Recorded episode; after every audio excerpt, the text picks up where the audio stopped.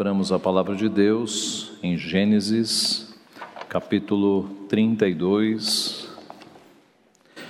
Leremos dos versículos 1 a 21. Gênesis 32, versos 1 a 21. Também Jacó seguiu o seu caminho e anjos de Deus lhe saíram a encontrá-lo. Quando os viu, disse: Este é o acampamento de Deus, e chamou aquele lugar Manaim.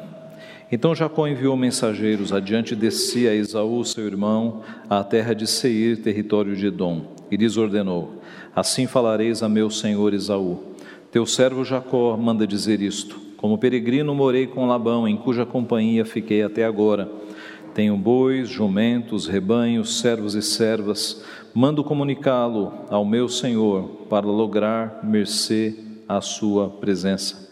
Voltaram os mensageiros a Jacó dizendo: Fomos a teu irmão Esaú, também ele vem de caminho para se encontrar contigo, e quatrocentos homens com ele.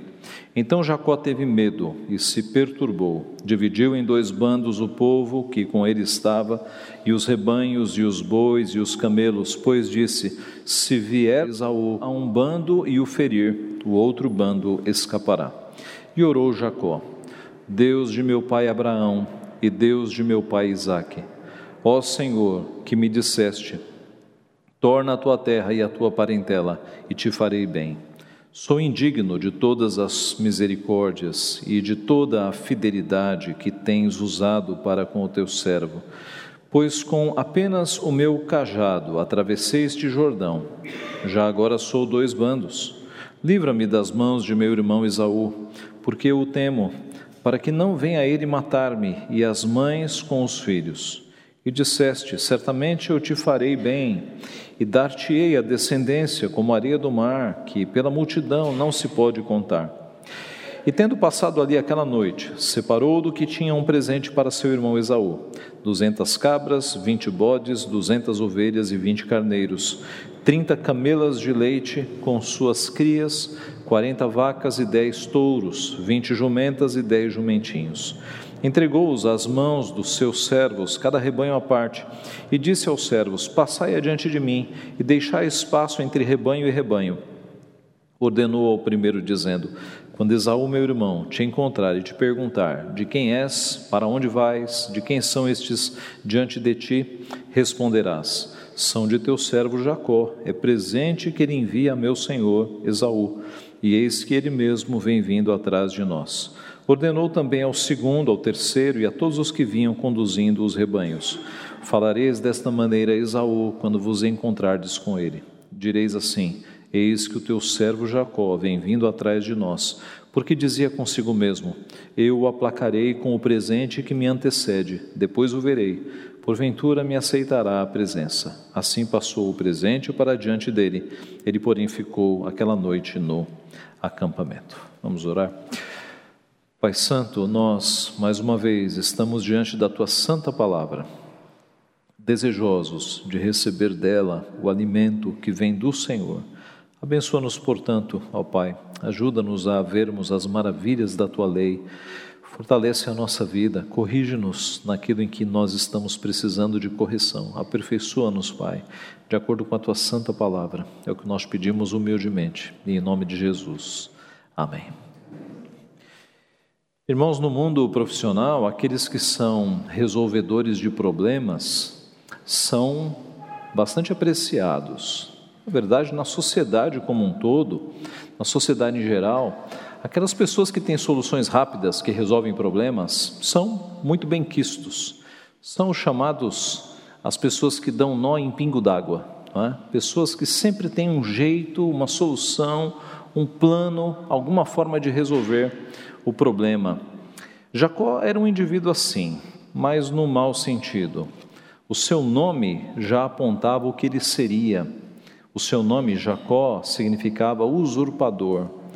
E foi neste rumo que ele viveu a sua vida toda. Jacó sempre tinha um plano, uma artimanha, ele sempre tinha uma forma de conseguir aquilo que ele queria. Em inglês existe uma expressão muito interessante que é a man with a plan, um homem com um plano. E Jacó era exatamente este, um homem com um plano. Ele sempre tinha um plano.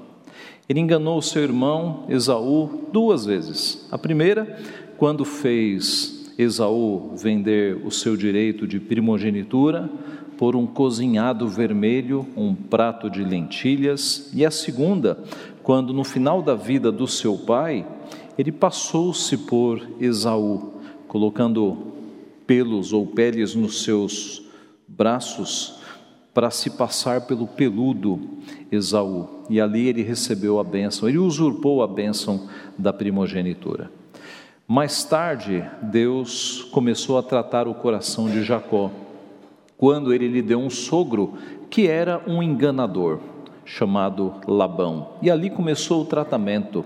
Deus começou a disciplinar e a tratar do seu servo usando o seu sogro, um enganador. No dia de casamento, nós sabemos o que aconteceu. Labão entrega a filha mais velha, ao invés Lia, ao invés de entregar Raquel. E ali na escuridão da noite, Jacó só vai perceber que foi enganado no dia seguinte. Durante 20 anos, Jacó teve que conviver com o seu sogro enganador. E ainda no final deste período, como nós abordamos num domingo atrás, ele ainda tentava dar um jeitinho é? nas coisas que Deus já havia prometido, fazendo aquela artimanha que não deu certo, é? porque o que deu certo foi a, a bênção de Deus, de cortar cascas de árvores para que as ovelhas nascessem malhadas, salpicadas e assim por diante. Mas Deus estava trabalhando no coração de Jacó.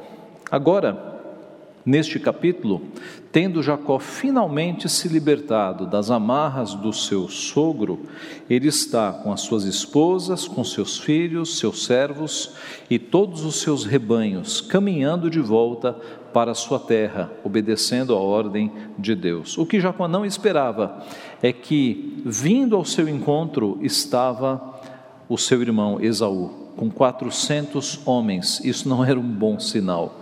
Ninguém saía a campo com 400 homens. Ali estava muito visível que Esaú pretendia uma luta armada, né? 400 homens. Ah, o que Jacó fará agora? O que Jacó fará? Qual será o seu plano? Qual será a sua artimanha, o seu jeitinho? Se fosse você no lugar, no lugar de Jacó, o que você faria numa situação dessa? Nós vamos ver o que Jacó fez embaixo do seguinte tema: Jacó, de um homem com um plano a um homem confiante em Deus. Jacó, de um homem com um plano a um homem confiante em Deus. Como é uma pessoa que de fato confia em Deus. Em primeiro lugar, é uma pessoa amparada por Deus, uma pessoa amparada por Deus. O versículo primeiro diz que Jacó seguiu seu caminho e anjos de Deus lhe saíram a encontrá-lo. Nós temos então no capítulo 31 a despedida entre Labão e Jacó, e aqui no capítulo 32 o início com Jacó seguindo o seu caminho, mas com uma nota muito importante e surpreendente, na verdade os anjos de Deus lhe saíram a encontrá-lo. A conversa com Labão não havia sido nada fácil, mas Deus esteve com Jacó de forma invisível, sem Jacó perceber em todos os momentos. Agora que Jacó vai voltar à sua terra, Deus vai fazer com que os anjos que sempre estiveram lá apareçam para deixar claro a Jacó que Deus está com ele. Ora, Deus havia dito a Jacó, registrado em Gênesis 28, 15: Eis que eu estou contigo, e te guardarei por onde quer que fores, e te farei voltar a esta terra, porque te não desampararei, até cumprir aquilo que te hei referido. Quando Jacó viu os anjos, então, foi Deus mostrando que nunca abandonara Jacó. Deus sempre estivera ali. E ao ver os anjos, Jacó exclamou: Este é o acampamento de Deus, e chamou aquele lugar Manaim. A palavra usada aqui para acampamento tem sentido de acampamento de soldados, tá? Este é o acampamento de soldados dos anjos de Deus. Essa é a ideia. E Manaim é justamente isso, é o acampamento de anjos, é o significado. A palavra usada ali então mostra um acampamento de anjos. A ideia do texto é que havia muitos anjos. E isso é um bom contraste com os 400 homens que estão vindo. A ideia é: Jacó, dê uma olhada nos anjos. Daqui a pouco, até aqui ele não sabe, daqui a pouco Jacó vai ser avisado de que o seu irmão está vindo com 400 homens. Mas se este homem acabou de ver um exército de anjos, por que temer 400 homens? Seria um número irrisório comparado a um acampamento de anjos. Jacó tinha que entender, meus irmãos, que era Deus quem o guardava, não eram seus planos, as suas artimanhas. E nós também temos que entender isso, que é Deus quem zela pela nossa vida, é Deus quem cuida de nós se os nossos olhos fossem abertos, nós veríamos anjos também guardando os seus filhos, porque a palavra de Deus nos diz que o anjo do Senhor acampa-se ao redor daqueles que o temem. É uma questão de abrir os olhos, coisa que nós não teremos, né? mas o que nós temos é a visão da fé, é crermos que Deus cuida de nós crermos que Deus envia os seus anjos para nos guardar muitas vezes. No livro de Reis, no capítulo 6, nós temos uma história muito bonita relacionada a este, a este cuidado de Deus para com o seu povo, na história do profeta Eliseu.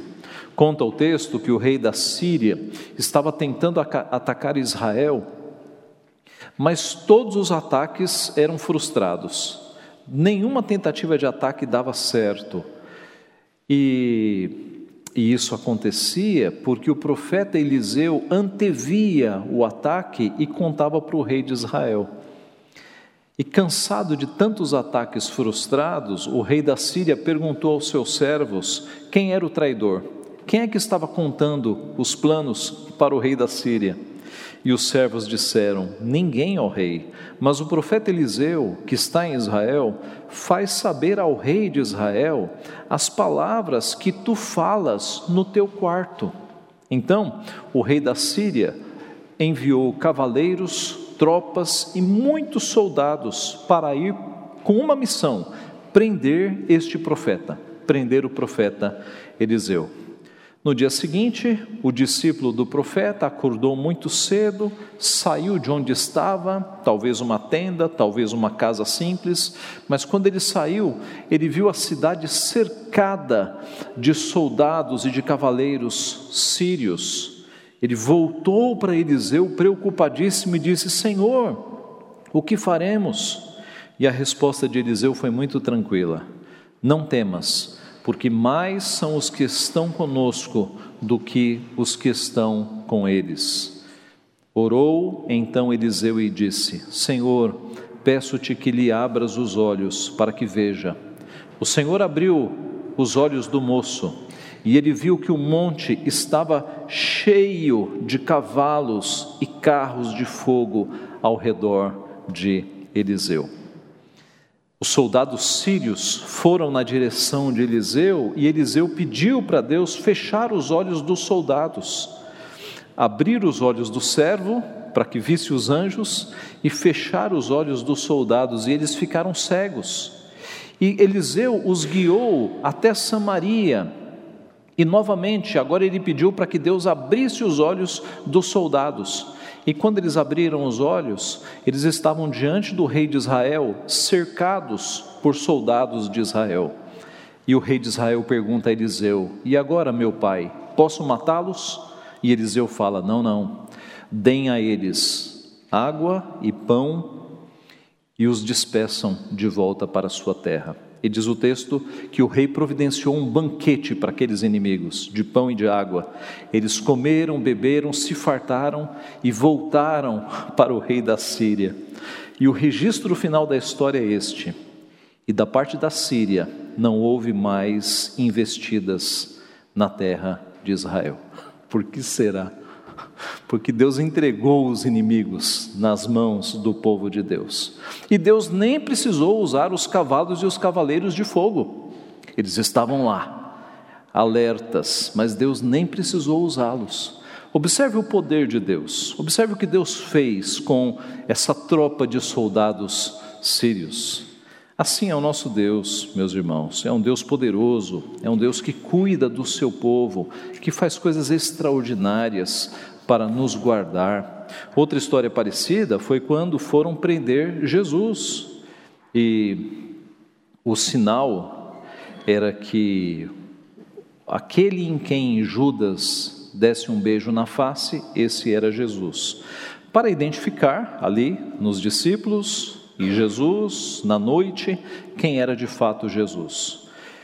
E quando foram prender a Jesus, Pedro sacou a sua espada, arrancou a orelha de um dos soldados, para deixar bem claro, né, só por cima do nosso cadáver, não sem luta, e Jesus pegou a orelha, colocou na face de Malco, curou né, aquele ferimento e repreendeu Pedro, dizendo: Acaso pensas que não posso rogar a meu Pai e ele me mandaria neste momento mais de doze legiões de anjos?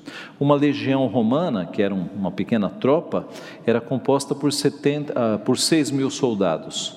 6 mil soldados. Então, fazendo a multiplicação, você tem aqui mais de 72 mil soldados. Pedro você não acha que se eu rogasse ao meu pai, ele não mandaria aqui mais de 72 mil anjos, que certamente só estavam ali aguardando a ordem para proteger a Jesus? Mas Jesus demonstrou que todas aquelas coisas tinham que acontecer e ele se entregou para ser crucificado por amor a nós. Este é o primeiro ponto, meus irmãos. Uma pessoa que de fato é confiante em Deus é uma pessoa que está amparada por Deus. Jacó tinha que entender que era Deus quem o guardava, não eram os seus planos, não eram as suas artimanhas, e nós também devemos entender isso. Em segundo lugar, a pessoa que é confiante em Deus é uma pessoa que se humilha diante de Deus. No versículo 3 nós temos: então Jacó enviou mensageiros adiante de si a Esaú, seu irmão, à terra de Seir, território de Edom. No domingo passado nós vimos que quando problemas não são resolvidos, quando nós fugimos dos problemas, o que acontece? Eles nos perseguem. Problemas não resolvidos nos perseguem, eles vão aparecer. E a expressão aqui no hebraico, Seir, território de Edom. As três palavras apontam para um problema não resolvido, para um problema que ficou lá atrás. Por quê? Porque Seir era um país em Edom, e a palavra Seir literalmente significa peludo.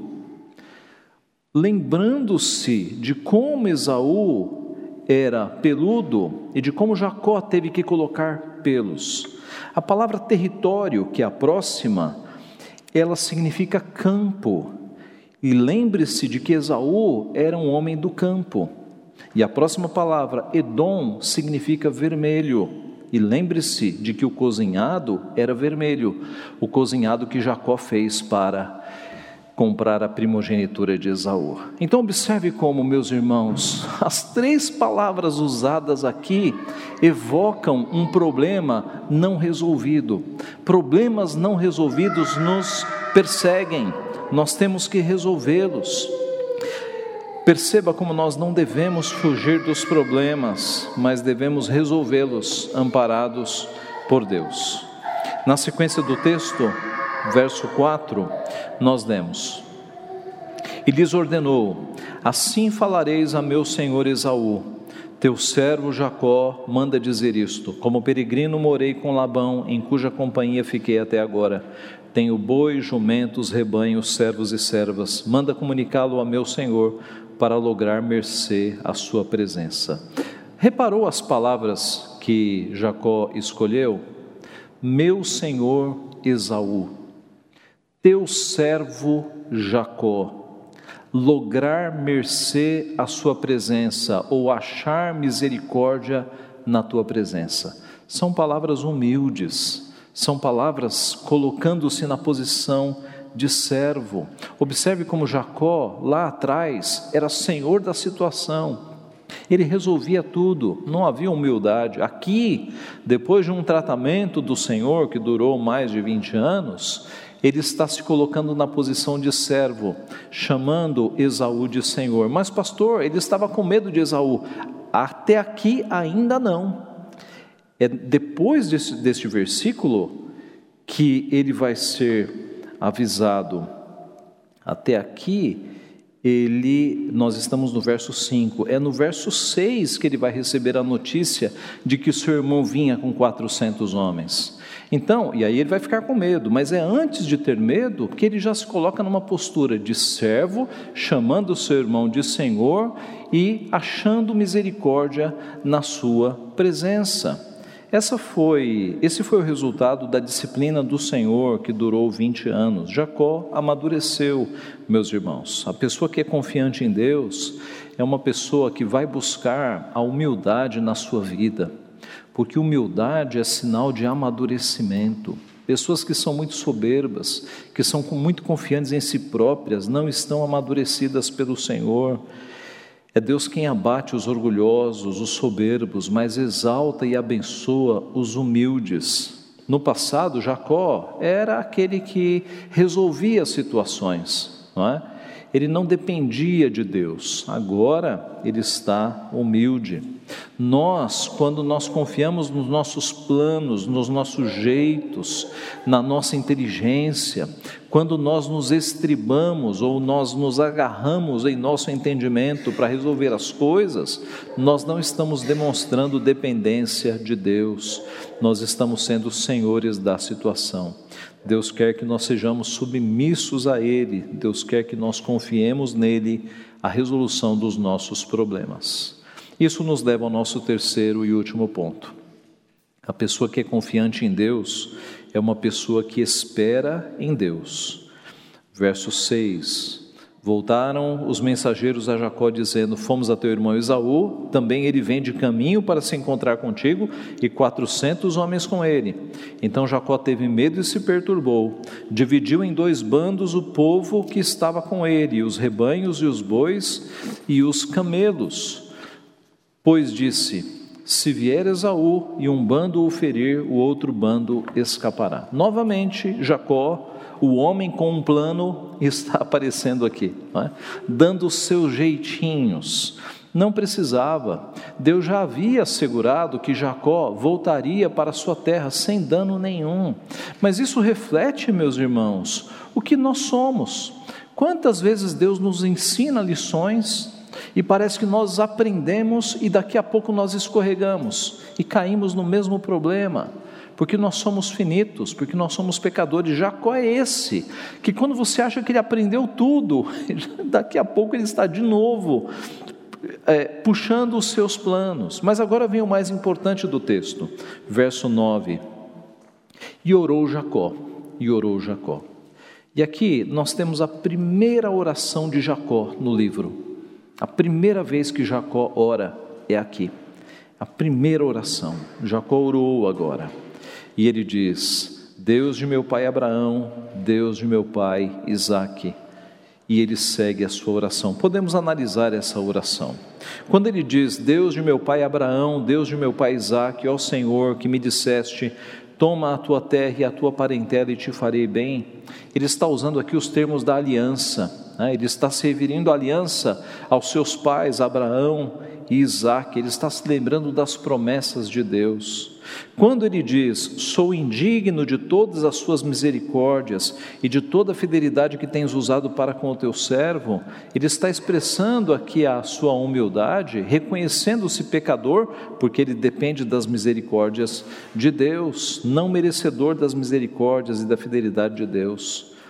E quando ele diz, apenas com meu cajado atravessei esse Jordão e já agora sou dois bandos, ele está reconhecendo quanto Deus o abençoou, porque no passado ele passou naquele lugar só com o cajado, e agora ele está voltando com dois bandos, com animais e animais, servos e servas. Ele reconhece que Deus o abençoou. E quando ele diz: Livra-me das mãos de meu irmão Esaú, porque eu o temo, para que não venha ele matar-me e as mães com os filhos, ele está, meus irmãos, buscando socorro em Deus. Ele está buscando socorro em Deus. Ele tem os seus planos, mas aqui ele está buscando socorro em Deus em momento de perigo. Jacó ora ao Senhor. Jacó agora sabe que ele depende de Deus, que ele busca socorro em Deus. Nós devemos fazer o mesmo. Deus é o nosso refúgio e fortaleza, socorro bem presente na tribulação. Quando nós passamos por situações difíceis, antes de fazer planos, nós temos que buscar a Deus em oração, antes de fazer os planos. Essa é uma lição que nós temos que aprender, meus irmãos. A palavra nos diz e nós demos. Confia no Senhor de todo o teu coração e não te estribes no teu próprio entendimento. Não seja sábio aos teus próprios olhos, teme ao Senhor e aparta-te do mal. Nós temos vários exemplos na palavra de servos que em momentos de perigo buscaram a Deus. Davi, Josafá, Samuel, Elias, Eliseu, Paulo, o próprio Senhor Jesus Cristo no Getsemane, no meio daquela tensão gigantesca, ele orou buscando ao Senhor. Em situações difíceis, então, é a Deus que nós devemos clamar primeiro, antes de fazer os nossos planos. Na sequência do texto, nós vamos ver Jacó separando animais do seu rebanho para enviar em grupos como presentes para aplacar a ira do seu irmão, numa tentativa de aplacar a ira. E o desfecho dessa história um desfecho abençoado por Deus, nós vamos encontrar no capítulo 33.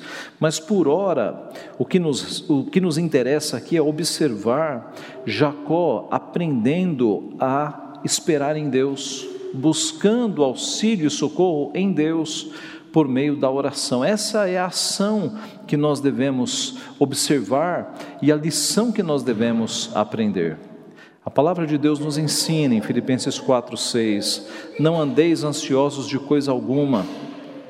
Em tudo, porém, sejam conhecidas diante de Deus as vossas petições, pela oração e pela súplica com ações de graças. Em 1 Pedro 5,7, lançando sobre ele toda a vossa ansiedade, porque ele tem cuidado de vós. Lá em casa nós estamos lendo um livro, a família toda, né? Um capítulo a cada dia e, e nós demos uma parada nos últimos dias, mas hoje retomamos. E o capítulo de hoje, que é sobre a história de George Miller, aquele homem que na Inglaterra ele criou orfanatos para atender muitas crianças de rua. É uma história impressionante.